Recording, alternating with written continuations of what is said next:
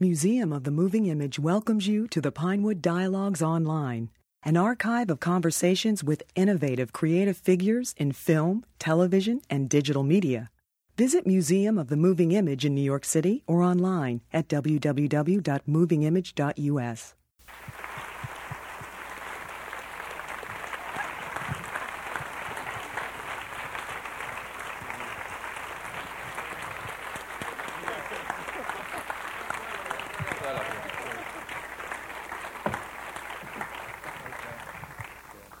Good evening. Good evening. Welcome and congratulations on a riveting, very entertaining movie. Thank you. Um, Thank you. could you tell us how to feel far away from I only do what he does. He, I do exactly what he does as well. he, he keeps telling me what to do. I And. I- and then I do what I'm told. Well, this is a film about directing and acting, and we see that the director usually wins. Right? Uh, Not in this case, believe me. No, it's also about a director who's a better actor than the boys who are acting. Rubbish, of course, rubbish. I don't. Well, we'll see. We'll see. Tell us about um, how this project came about, and it's an interesting pedigree because we think it's it's um, in a way it's a new version adaptation of a play. It seems like it's going to be a remake of a film, but but um, Harold Pinter, of course, is He, he's The the, here. yeah. The, Yeah. The, the, as you may have seen from the credits, uh, one of the producers is Jude Law, and he was the one who had the idea of uh, making a new version. And uh, it was his idea to uh, bring on board uh, a man he thought he'd never get to do it, but uh, uh, Nobel Prize-winning Harold Pinter uh, very kindly agreed to do it. Harold Pinter was an actor before he became a writer, and he appeared in, as an actor in many, many thrillers. And I think, although he told me during this, I don't do plot, I don't do plot, but he loves inheriting plot. So he took the theatrical mechanics of the brilliant original from from Anthony Shaffer, and then he, you know, put his own very, very particular spin on it. And then the second inspired, well, the third inspired idea from Jude. First the project, second Harold Pinter, and the third in, in inspired idea was to, uh, you know, to ask uh, Michael. You might want to take up the story from there, Mike. Yeah, Ju- Jude asked me uh, if I do uh, this uh, this script, and because it was by Harold Pinter, I said yes because I would never have remade uh, the, the Anthony Shaffer script because I think what Joe Mankiewicz and Larry and, and Shaffer and I did with the first one was good enough. There was really no point in remaking it. Where were you going to go with it? But what happened was that Jude took this to Harold, who had never seen the film or the play, because Harold lives in a very separate world. I mean, he probably wasn't aware of any of what this was. He just got a script and uh, a, a, stage play. Jude, took the stage play and said, "Could you write uh, um, a, a screenplay of this?" And he looked at it and he said, "Well, I, I'll take the plot. I like the plot." but then I'll write a, a completely new screenplay. And so what you just saw was not a remake of Sleuth because there isn't a single line of the original movie in this screenplay. It's completely different. And, and of course, also there are other things which, which are there. The sort of homoerotic thing at the end was never in the other one. And the, the other thing um, uh, that, that had a nice sort of circularity about it, and you please jump in, Michael, it was that uh, some years ago Michael appeared as an actor oh, in. that's right. Yeah. Do, do tell Michael. Yeah, well, I I knew Harold. Uh, uh, he, he was an actor called David Baron, and, and he told me he was going to write plays under his own real name. And I said, What's your real name? He said, My real name's Harold Pinter. And he eventually wrote a one act play called The Room. And I did that at the Royal Court. And that was another reason I wanted to do this script, because I did his very first play, anything that he wrote was The Room, and I did it in the Royal Court. And then for 50 years, he wrote all this great stuff. and I was never offered any again. You know, I felt like saying, I made you, I could break you, but no, nobody ever offered me anything. And, I, and, and, and so when finally Jude came, um, and he said, first of all, he said, how do you feel about remaking Sleuth? Well, I, I didn't want to be rude. so I said, that sounds like a good idea, uh, Jude. You know. We were having dinner, and he was near the end of the meal. I thought I can hold him off for dessert, and I'll be out of here. and, then, and then I said, but, you know, that script by Anthony Shaffer was pretty good. I, well, he said, I have a script by Harold Pinter. And I went, ah, that's different, which is why I'm here tonight. And, well, you, were, you made 90 films in, between, in, during those 50 years, so it's possible you might have been busy when Harold Pinter I, I, yeah, there was a time when Harold might have offered me something, but I was always busy, yeah. yeah. So what is it, t- talk a bit about working with Pinter's dialogue, since we were talking about Harold Pinter so much, but it's so spare, and there's, there's so much there um, mm. with, with, with, such simplicity. Pinter's, from an actor's point of view, Pinter's dialogue, you have to be like a straight man with a comedian. If you see eh, a comedy duo, the straight man must stay straight. Otherwise, it's not funny because he's the contrast for the comedian who is doing things which are, are not what we would normally do. With Pinter, you have to stay absolutely straight and natural. And you say these things as though you were speaking ordinary things, and everybody goes, oh my God, what's happening? He never took any notice of that. He said that. It went right by. And so you get to a situation in him where someone will come into a room, in Pinter, you, I've seen it many times, and say good evening, and everybody looks at each other and goes, what does he mean by that? and so you, must, you mustn't try to be sinister. You mustn't try to be funny. You must be real. And that also applies to, to, to movie comedy you know, I, I, I very often I, I, flick through the television, with, and so you're not got the sound on, you know, and I can see movies, and people are going, and I go, oh, that's a comedy. I shouldn't be able to see that. They should look, look like real people. And I know that that moment, it's not only a comedy, it's a very bad one. because I can see it without the dialogue. The people are not acting like real human beings. The basic is stay straight, and Harold will take care of you what was the production like? I, I, I know that the him, all of it. The original Sleuth was, was a longer film, but also a longer production. Uh, you had just come off of making uh, The Magic Flute, a much bigger film. Uh, well, the, uh, we took about a quarter of the time to shoot the film, but the, the difference that, that, that Michael took for the, uh, for the one in 1972, but uh, we rehearsed for a very long time. We had a, a read through with all four of us in um, Twickenham Films studios where we shot the uh, the movie in an empty soundstage where we showed up and uh, Michael said, "Oh, I remember this place. Uh, I did Alfie here. I did Zulu here." Harold Pinter came in. He said, "Oh, I like this place. I did the servant here. I did the accident. Uh, I did uh, Quiller Memorandum." And Jude and I looked at each other and said.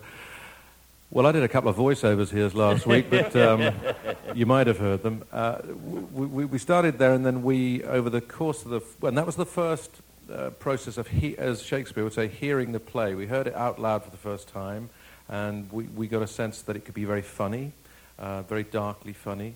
Um, and then we decided that we would, uh, the boys very patiently put up with me meeting with them every two or three weeks. We'd have lunch together. We'd talk about um, the, the covers for the books that Michael's character would write, the outside of the house, every, everything, piece of information that helped to have the boys be very prepared when they arrived. Uh, then we had a uh, week's rehearsal ahead, a month ahead of shooting, and some more rehearsal, and a week ahead of uh, actual shooting we rehearsed. Uh, but then we actually shot it in consecutive order for everything absolutely. Day one was scene one, all the way through to the end, uh, over a period of 23 days. So it was a 23 day shoot. Um, sometimes the, the original was 16 weeks. Yeah. this was four weeks. And we sometimes and I've been we trying do to find out, think what we did for the other 12 weeks, Larry and I. I mean, what the hell were we doing? You know, because it was so fast, wasn't it? Yeah, it was. But and sometimes the, the lads were would it was you know eight nine pages of dialogue a day, multi coverage and things. We have two cameras at all times. Um, but, but that intensity was very important, I think. Uh, the rehearsal got us very, very ready. We felt very prepared, but, but also partly to, to do exactly what uh, Michael's talking about, which he's an undisputed master, and, and Jude also terrific at, at producing uh, a kind of spontaneous quality on the day. A, the curious paradox when it's all about preparation up to that point, but the point of the preparation is to be entirely free and relaxed and natural and responsive and and behavioural on the day, not acting. it's a contradiction, really, because you spend a great deal of work and time trying to look like you're not doing anything. You know, you just, it's, but my, I, I come from the Stanislavski uh, uh, school of, of drama, and the basis of that is, is the rehearsal is the work, and the performance is the relaxation. And, and so, you know, by the time I've said quite a simple sentence on screen, I've already said it at home a thousand times because it has to become so second nature. You are a real, real human being. One of the interesting things about this was w- actually watching that technique in Michael and Jude. Uh, endless, endless rehearsal, some of which was to do with us trying to find the kind of camera angles and the sort of visual vocabulary that would allow from the beginning of the picture the, the audience to be unsettled, to be away from them, to be shooting through glasses where a, uh, a glass of whiskey is already poured by someone who hasn't yet asked the question of what drink you would like or had the answer. Uh, so that in this film, the first close-up doesn't occur till about 12 minutes in, and it's when Michael says, uh, I shall paraphrase, um, I understand you're sleeping with my wife, or words to that effect.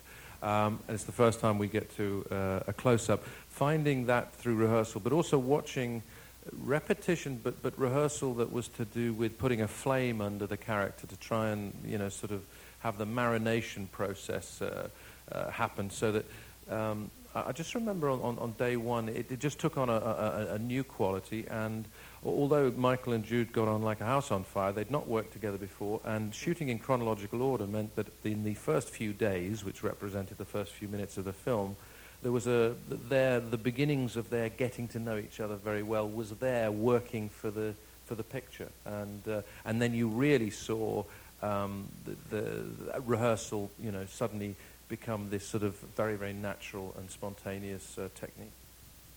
And the idea of relaxation, I think, is so important. What, what I love about the performance is that you, you let the audience do a lot of work. You're not projecting too much, and we're seeing this. Well, no, it, you, you should. My, my view of a, a, movie acting is you should be a real person.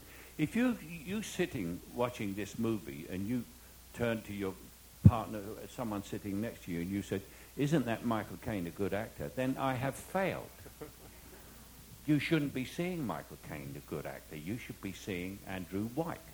And I should hold your attention to the end. If you want to say I'm a good actor at the end, that's okay. I yeah, please do that. but not during. All I have to say, I'll contradict you, Michael. I, I rarely do, but I will. The, I remember on the day uh, a favourite moment of mine when people ask, uh, "Oh, you know, uh, a, sort of theatre piece being transferred to the screen, and, and how do you make that cinematic?" It's, you could argue it's two men in a room arguing about a woman who's not there. How cinematic is that? Well, I, I think it can be very cinematic, and or, or some some pretty interesting hybrid. Um, but a, a, cinematic moment for me is watching his nibs here. Uh, when he fires the gun at the end of the first act at uh, Jude Law, we hold Michael in a close-up, a profile close-up, as he watches what he's just shot at. There's no music.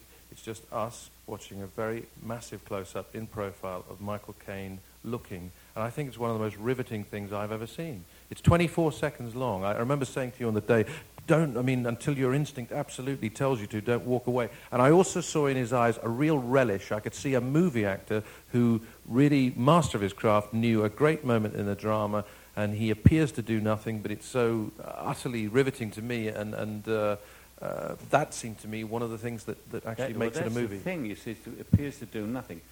Appear, people, appears real to. people don't do anything, do they? They, they? they talk to each other, and they listen and that's what you want to get, that feeling that the, the tree outside the window is real, so you'd better be real. The minute you start to act, you're in, in, uh, in the toilet, or you get great reviews from bad critics. but the, the, interesting complication about this play and this material is that the, both of the characters are acting all the time, and, and so you're as an audience. Oh, the, the, the whole thing is a performance because he he set everything up.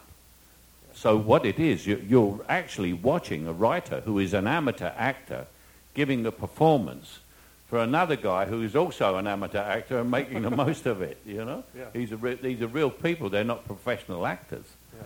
That's what you have to... We're getting too far into the double thing. You just... well, I'm beginning to get like Pinter explaining stuff like that. The directing style is very playful. I mean, you kind of announced that right at the beginning in terms of camera angles and what you're doing. Could you talk about sort of the atmosphere of doing that on the set? Was it very thought out? Was there spontaneity in how you We- shot? And did that?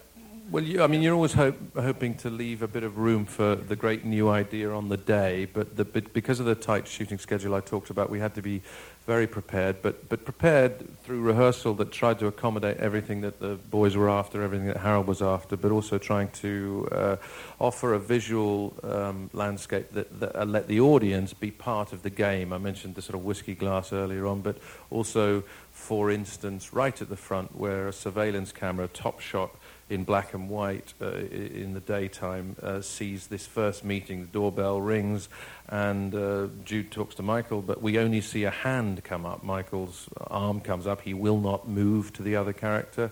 And I always had this image of Michael wearing the house, as if like wearing it like a backpack. He was part of the walls, that this house was an extension of his personality, both in that shot uh, and also in uh, it, once we got inside, that the uh, all, all the art that you see on the walls, the the uh, sort of wire man sculptures by Antony Gormley, very famous uh, British uh, uh, sculptor. All, all, all of that was to, to, to try and create this kind of gladiatorial environment in which the, the actors could be very real, but, but create an atmosphere where the audience were in the game. Well, that's, that was another thing with the set. In the, in the, in the first movie, you, you've got a, a, a lovely old English country house, and you go inside, you've got a lovely old English interior with bits and bobs and lovely things and cushions and everything. In this one, you've got a lovely old English country house. You go in, you've got glass, steel, and marble. You know, you're now in Pinter country. and what the, the and, and Pinter, uh, Kenny could tell you it better than me, but Pinter only uh, uh, mentioned that it was very spare in, in his script inside. It was, it was wooden glass. But it was, it was Kenneth and, the, and, and the, the designer who actually made another character of the house, and a rather sinister one at that, you know, which, which was great. It was one, definitely one of the things uh, to, to do with uh, trying to make, the, make the, the cinema of it was to create the house as another character and to create the woman we don't see as a very, very vivid um, extra character as well. And Oh. you know, of course, Pinter appears in the film. Uh, for those who are not aware about what he looks like, Harold Pinter is the character in the uh, television extract from one of Andrew's books who suddenly appears to say, shut up, shut up, and then slaps the other actor who is me. And slapped me regularly over a series of long takes. So what can you tell us about the woman that we don't see? Do you do the American style of acting where you, you have um, you know, her whole biography imagined? And, and Oh, you, you, you, you would have a backstory for your own character. Yeah. I always thought it was Nicole Kidman.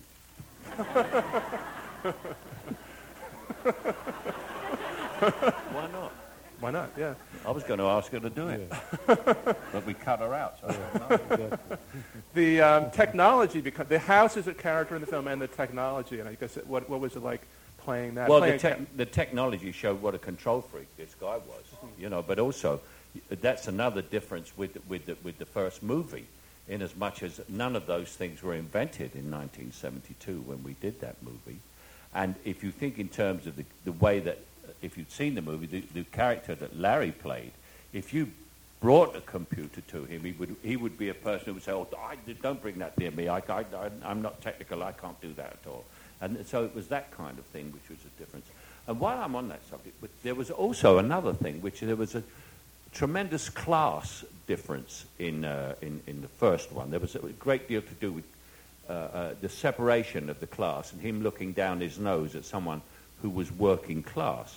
And that was not only on the screen in that one, it was in real life because Larry was a lord, Lord Olivier, and he actually, I'd never met him before we, we started rehearsal. And before I did, he wrote me a letter saying, You may be wondering how to address me when we meet.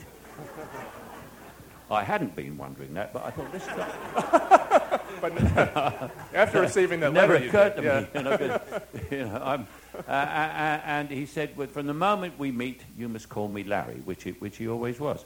But I mean, that was, you know, it's a tremendous class thing, to, to- which Americans might not sort of understand even, that someone would be given to thinking that I wouldn't know. But, it, but if you cut to our one from a point of view of class, I am Sir Michael Caine, like he was a lord. But I, if, I wouldn't think of writing a letter to you saying, you may be wondering how to address me. I might have got a rather nasty answer. You know? but you know what I'm saying? It, it, it, just, everything had changed so much. And this, this uh, adaptation by, by Harold is so much of this time, really is. You've talked a lot about the difference between this and the 1972 film, but did it mean anything to you that you were that you were now playing the role in a way that Laurence Olivier played, and that you were playing against? Uh, yeah, I, it was great. It, very important to me because right from the start, when I did the first one, I thought that the, uh, Olivier's part was better than mine, mm. and now I was playing it, so I was fine. I was very happy. but Larry had a problem in rehearsals because he he'd been he'd just been fired from the National Theatre hmm. and was having a nervous breakdown, you know. And so we, we, we, screwed up a lot of rehearsals, and then, then he got into trouble, and then suddenly one day he said to me, I can't act with my own face. This is what he said I can't act with my own face. And the next day he came in with a matchbox. And he got the matchbox and opened the matchbox and he got out a little moustache and he put it on. And that's the moustache you see on him in the movie. And suddenly he was Andrew White. And it was quite amazing. It was sort of like some kind of miracle thing. And he went bang, and there he was. And I thought to myself, my God, he's got it. I'm in trouble. Is there an equivalent for you, something that you find will just give you the character, uh, that, that, will let you inhabit the character, a physical thing? Or? I was thinking of how I should dress in this film. And it was a rehearsal to which Harold Pinter and Harold was sitting there in a black shirt, black tie, and a black suit. And I went, that's me. and that was me. It's, it's someone who is well studied without wanting to draw attention to himself, unless you were shrewd enough to really look and you go, uh-oh, there's a guy in his own home waiting to meet me, and he's got a black suit, a black tie, and a black shirt on is there something coming? and there was. Since you brought it up and it's so apparent in the film, the, the homoerotic element and, the, and that relationship is it, it critical to this film, and, and it um, creates a kind of vulnerability in, the char- in your characters. Can you talk yeah. about playing that? Well, Harold wrote that, uh, and, and, it wasn't in the first film. And, and I, I was wondering how far to take this. And I, I, I slightly at sea a little bit about wh- where I should go with this. And, and I, I told Kenny about my fears. And the next day, he brought in a, a real uh, psychological tract, or treatise, or whatever it was, on, on, a, on a psychological dish, condition called morbid jealousy. And it, it went through uh, to murder, and then those who couldn't murder were trying to think of another way to humiliate the wife were to be to engage in, and, and they quoted two or three cases of men who were not homosexuals, either of them, engaging in, in a final homosexual act in order to, to, to, put the woman right down. And, and I thought that was... And Harold hadn't read that tract. He just invented that. Mm, mm. So, uh, but if, if you look at it, in, in the first one, as we got on, Larry got camper and camper, you know, so he sort of more his hand movements were more feminine, and it sort of come, came out sort of naturally when we were doing, when he was doing things like, I think you're very nice, you're my type of person, you know. And, and if you get into that kind of relationship, it's very, very deep. The hatred and, and the things that they did to each other, you know, shooting him, in putting the jewels on me and everything, and the humiliation of it. They're really into some rock bottom stuff is going on here, you know? That, that, kind of theme of, of uh, it seems that uh, Harold is very, very interested in this uh, story about humiliation. I mean, the, yeah. the, the, humiliation in Act One and Act Two that finally results in one set all um, between the two men, and then uh, this p- potential humiliation that may be uh, the result of a genuine kind of uh, homosexual disposition in this case, in inviting Jude's character to live with him, or is it potentially the, the forerunner of some yet greater humiliation, or is it a humiliation simply if he takes the bait of, of Maggie, Uh, but this, it's one of the distinguishing features of this version, uh, Harold's fascination with the idea of the desire in competition, perhaps particularly between men, once the sophistic- apparent sophistication has been stripped away. You know, first it's about loving the woman, then it's about possessing the woman, then it's about winning a fight, and then it seems to be about destroying or humiliating another human being when led astray by the irrational behavior that is produced in the wake of sexual jealousy or sexual humiliation. But humiliation seems to be a very, a very key part of what fascinates him about the story. And is this something, I know we just have a few minutes left, and I, I just wanted to ask, maybe to wrap up, for both of you, is um, this material is so much about, as I said before, about acting and writing, directing. You've done all three, and you've acted in, as, as I said, around 100 films. What did doing this material, what did doing Sleuth teach you or make you think about these things? Well I, well, I think you're right. I mean, it's a very, very Shakespearean theme, this idea of what is real, what is seeming, what, what is acting, and, and, uh, and is it required by human beings in order to function through life. And, and during the course of this film, it seems layers are stripped off until perhaps you might argue what is real for the Andrew character is what he says at the end of the first act. She's my wife, I'm her husband, you can't have her. And what Jude says at the end of the second act when he gets his revenge and says, You see, it was all a game. I thought you'd enjoy it. It was all a game. Are these the real moments or is the real moment in Act Three? But along the way, certainly from my point of view as a director, working with two um, excellent actors, and in this case, a sort of master of, of, of the art, to watch them uh, peel those layers away and be vulnerable and be passionate and be witty, be throwaway, be still, be uh, direct, be quick, be slow, be ultra sensitive to this very, very finely wrought language. That, both as a director, it was an honor to be part of trying to help guide it in some way, but actually selfishly, in, with my other hat on, uh, to be able to watch with this material these people work uh, as actors meant that I felt I, I was involved in a sort of acting masterclass. So I was just in receipt of it at very close quarters. So it's been a, a complete and utter privilege in that way. For me, I, a long time ago, I read by a famous writer whose name escapes me. Uh, he said, never compete with your predecessors and your contemporaries. Compete with yourself. And this, for me, was something that was so deep and complex that I could really. It, it's very difficult competing with yourself. It, it's, it's so hard to do things better than you did the last time. And this was an opportunity to do something as, as, as well as I had ever done anything. Whether I did that, I don't know, but it was an incredible challenge for me fighting against uh, uh, everything that I'd done before. It was tremendously satisfying to do something like that. The whole film was an adrenaline rush, but the exhaustion at the end of it was extraordinary. N- neither Jude, Ken, or I had anything left to give. I think I went home and I don't think I spoke to anybody for two days because I didn't have anything to say.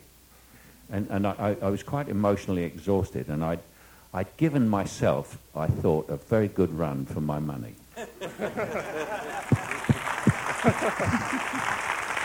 Thank you very Thanks much. a lot. Thanks, everyone. Thank you.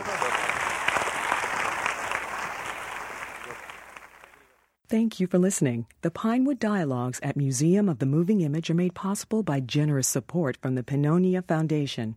To learn more about the museum, visit www.movingimage.us.